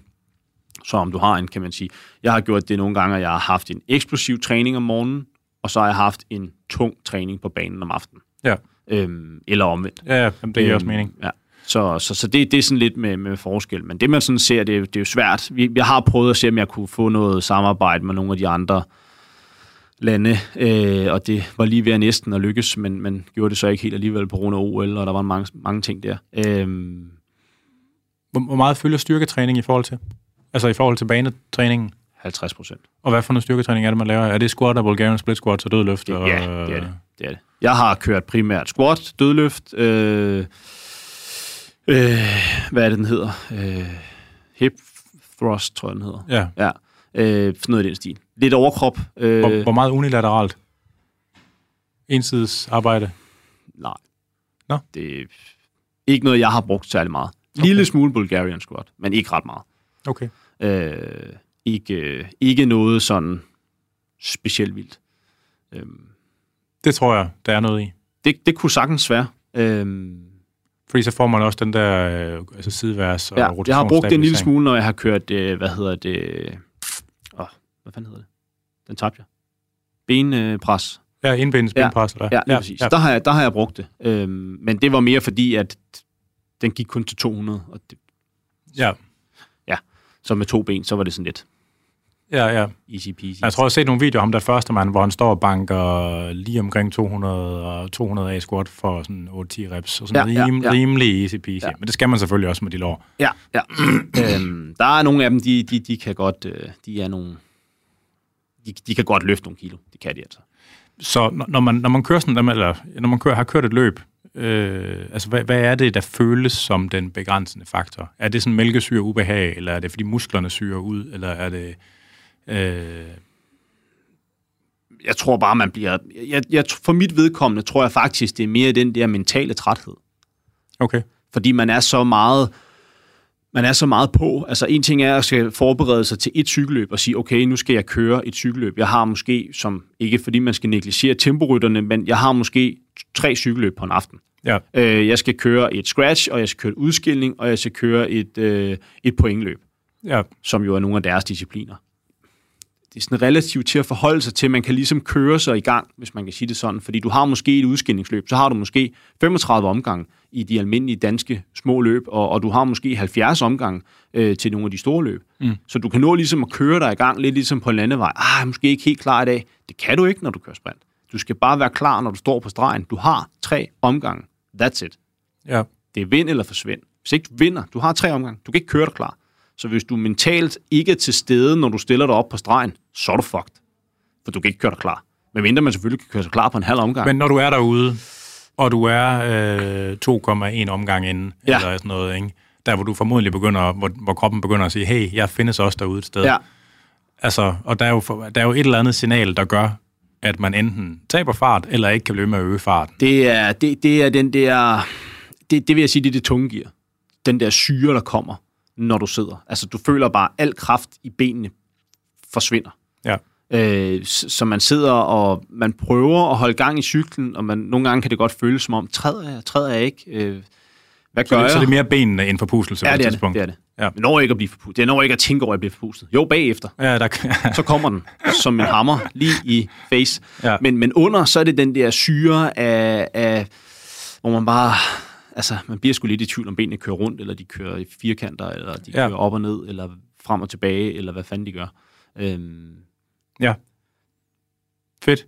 Øh, jeg skal spørge til det med doping. Altså, fordi det er jo sådan en type, altså jeg er med på, at der er et ret stærkt teknisk element ja. i det med, at man nu rejser på en bane. Fred nok, men det handler også om, hvor hårdt øh, man kan træde. Og det gør det. Man forestiller sig, at de lande, hvor det er noget, man går op i, øh, eller sådan ud fra, sådan ud fra sådan fysiologisk perspektiv, så er banecykelsprint øh, en sportsgren, hvor doping vil gøre en forskel. Ja, Øh, og nu, nu er jeg med på det sådan motionistniveau, i det, altså sådan, eller hvad kan man sige, elite motionistniveau ja. i Danmark, så det er, hvad det er. Det er, hvad det er. Øh, men som, faktisk nu, hvis vi tager udgangspunkt i ham, der første mand, ikke? Altså sådan, jo. Han, han, han, har jo lige så store ben som nogle af de aller, aller vildeste bodybuildere. Ikke? Det er sådan rent Tom Platz niveau ja. for dem, der ved, hvem han er. Ja, der, tænker er... man, der tænker man sit. Ja. Øh, hvad tænker du? Jeg tænker, at det er der. Stadig. Har der været, jeg ved ikke, har der været nogle skandaler, sådan, eller, eller har det været vildere tilbage i 90'erne, eller altså, hvordan? Altså, det, det har jo været der, altså man kan sige, nogle af de sådan, altså, igennem tiden har man jo oplevet, både i Danmark også, men også i udlandet, at der har været, altså, at der har været dopingsager. Det, det, det har der. Altså, jeg vil sige, jeg synes, at tendensen i dag er, at det er mindre, men de tester jo også hele tiden. Okay, bliver I også testet, eller hvad? Helt vildt. Nå. Eller helt vildt. Ah, det lyder også voldsomt. Men altså, jeg blev der testet, hvad blev jeg testet? Tre gange på fire måneder sidste år. Okay. Øh, lige i forbindelse med, med, med DM og sådan noget. Ja, ja, ja. Så der kom de jo og testet, og de kommer uanmeldt jo ud på banen til træninger. Så, ja. Jeps, kom. Og det er med blodprøve og helt pisse. Øhm, og er en del af cykelunionen, selvfølgelig. Ja, ja. lige præcis. Ja. Øh, og, og når man kører om titler, så tester de bare. Men du, man, man kan for eksempel se, at gennemsnitshastigheden i de store etabeløb, den faldt jo der efter 98, ja. hvor man virkelig satte, bram, satte bremserne i. Ja.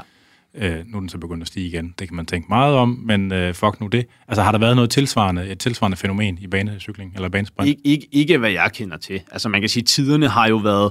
Altså hvis man tager det som, som det danske niveau, øh, så er, kan man sige, den danske rekord i sådan en kvalifikationstid 200 meter den har jo stået i 45 år, indtil den blev slået i 2018, da vi var i Moskva. Nå.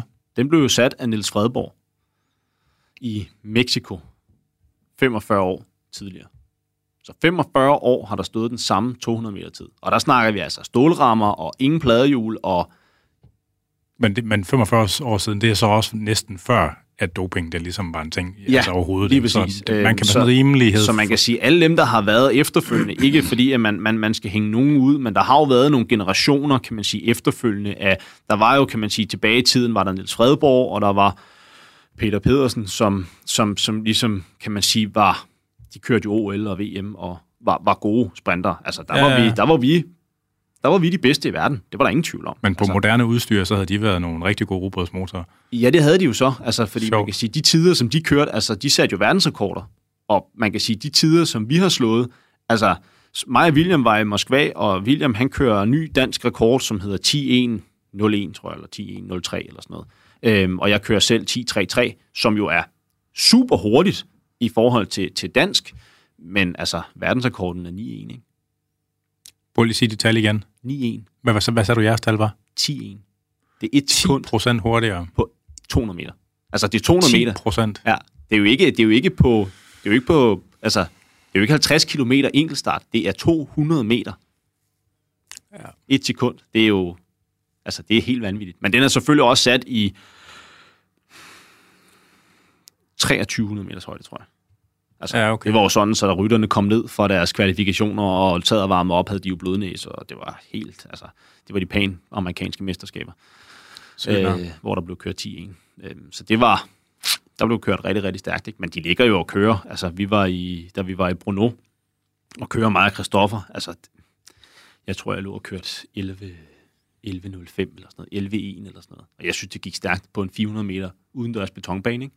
Så kommer de der drenge fra Holland, ikke? de ligger bare og kører 9-8, 9-6 tider, hvor man tænker, altså, det kan jeg jo ikke engang gøre på en af de hurtigste baner i verden. Jeg vil måske kunne gøre det i, øh, i Ars Caliente, som ligger i 1800 meter. Ikke? Så vil de måske... formodentlig så også høstet fra en større talentpulje. Det er de, og det er de. ingen tvivl, og de er jo proffer, og de træner jo, kan man sige, to gange om dagen, og altså, ja. hele pisse bliver stillet til rådighed, og de lever jo under for det der, ikke? Altså, hvor vi andre går på arbejde, så træner vi, når vi har fri. Ikke? Øh, ja. så, så der er jo selvfølgelig forskel, det er klart, men, men så, så niveauet er vanvittigt højt, men, men jeg synes ikke, man oplever så meget doping, som man kunne frygte. Øh, altså, der har jo været lidt tilbage i tiden i 90'erne, var der jo lidt, øh, lidt, lidt doping i Danmark også, og så har der jo været lidt i nyere tid, øh, har der også været lidt doping. Øh, ja. så, så, så det kommer jo en gang imellem, og det, det gør det garanteret også i mange af de andre lande. Øh, ja, ja, men, ja. men jeg synes ikke, man har set nogen sådan blive slagtet fuldstændig, som, som man har set med Lance og dem fra, fra, fra, fra landevejen. Øh, det, det, det synes jeg ikke. Øh, så er det tilbage i 80'erne og 90'erne. Ja. Det er det. Hvordan øh, er, øh, er cykelsprint organiseret? I forhold til, altså har de der sit eget specialforbund under DCU, eller? Mm, nej. Det er ligesom bare sådan en nicheaktivitet? Ja, det er, jo, det er jo, kan man sige, det, ja, det er under DCU, som jo har, kan man sige, alle, alle cykelsportens øh, under sig efterhånden. Ja. Øh, BMX kom jo over for ah, det er efterhånden nogle år siden, ellers så hørte de under Dansk Motorsportforbund et eller andet. Øh, på trods af, at det var cykelsport. Men det, så det er også kommet over, så nu er det hele samlet. Øh, så det er også dem, der står for det. Øh, og så er det jo de, de, de respektive baner, som jo afholder mesterskaberne. Øh, og det er jo altså, jeg skulle til at sige, vi har næsten, nej, jeg vil ikke sige, vi har lige så meget forbundsarbejde, som vi har cykelarbejde, men det, men, men man skal i hvert fald kæmpe lidt for, at der kommer nogle cykelrytter. Altså, jeg har da skrevet til, til adskillige cykelløb, ah, kommer du ikke over at køre? Nej, men jeg kører jo ikke sprint. Nej, nej, men kan du ikke gøre det i dag? Et eller andet. Ja. Altså, og det, og, og det er jo også det, altså, jeg har også overvejet mange gange, om man skulle finde på noget andet at lave, men man synes jo også, at det er sjovt, ikke? Altså, når man, når man så er der, og man vil jo også gerne blive bedre udvikling for sig selv og alt det der, selvom vi godt ved, kommer aldrig til at køre om EM og VM og sådan noget, men for mit vedkommende går jeg også og håber på, at der kommer en eller anden knejt eller en ung pige, som bare, hvor man tænker... En proselyt, en padawan. Ja, en eller anden, der bare... Det der, det kunne blive rigtig, rigtig godt. Ikke? Der har jo været nogen, men, men det er ligesom om, at når ikke der er kulturen, og ikke der er niveauet for de andre rytter, er det også svært at tage til træning alene. Ja. Altså, fordi du bliver bare bedre, når du træner med andre. Altså, ja, det giver mening. Det bliver bedre, når, når der er en kultur, og der er en masse andre mennesker, der kommer på banen, og, og, og der er noget socialisering, og, og man kan lære fra sig, og alle de der ting, men, men når man kommer derind, altså vi har jo siden en hel sommer, hvor vi var to rytter til træning. That's it. Ja, og det er kedeligt. Fire måneder. hvad, er, øh, hvad er den næste ting, der kommer? Nu, øh, der kommer vel et nyt DM, det er vel lukket ned under corona. Det har været lukket fuldstændig ned, og der var jo gjort klar til, at vi skulle køre DM, og så lukkede det jo ned igen lige op til jul sidste år øh, fordi at der jo så lige kom en, en ny, et nyt slag igen øh, med, med, med coronaen. Øh, så jeg tror, der kommer noget her til, til sommer, uden at... Er det Ballerup? Uden at vide det. Enten Ballerup eller Aarhus eller Odense. Jeg, jeg ved det ikke. Det er lidt afhængigt af, hvem der lige, øh, hvem der lige står for det. Aarhus har været vanvittigt god til at afholde øh, DM de sidste par år. Øh, okay. Det, det har de, men de, de plejer at dele det ud imellem de, de, de forskellige baner. Øh, så de holder... Vi har jo de der fire discipliner, så Odense plejer at holde en, og så holder oh, Ballerup, ja, og så okay. holder Aarhus og sådan noget. Øhm, men, øh, men de har snakket lidt om at slå det sammen også, så vi har et DM. Fordi ja. Ja, ja. Vi er jo ikke så mange, så, så i stedet for, at man står syv rytter til hver DM, så er det måske bedre bare at lave et. Øh, og det, i min verden er det, vil det være synd og skam, fordi så fjerner man bare endnu mere af den sport, der ikke er til stedeværende. Øhm, fordi så har vi endnu mindre at køre for. Altså, vi har fire DM om året, vi kører for, og så har vi måske tre-fire cykelløb ud over det, der bliver arrangeret. Og det er det, vi har af konkurrence, medmindre vi enten får noget støtte fra klubben, eller selv betaler og tager til udlandet. Ja. Øhm, så er det, hvad der er ja. at køre for af konkurrence. Det er det, man træner 20 timer om ugen for. Så hvis de så fjerner det, så tror jeg bare, det dør fuldstændig. Ja. Altså. Men det er jo, altså nu har vi, vi har jo haft mange af sådan nogle de der niche sportsgrene inde, hvor, der, hvor med nogle de der historier, der minder om, og det, det kræver, det er jo ofte, at der er en eller anden der får en idé, mm. og, altså, og samler det op og kører ja, den hjem. Ja. Ikke? Altså, det var det, man så, så med speedskating-holdet. Det er det, ja. man ser måske nu med hvad hedder det, bobsledeholdet. Ja, og, ja lige præcis. Altså, det kræver ligesom...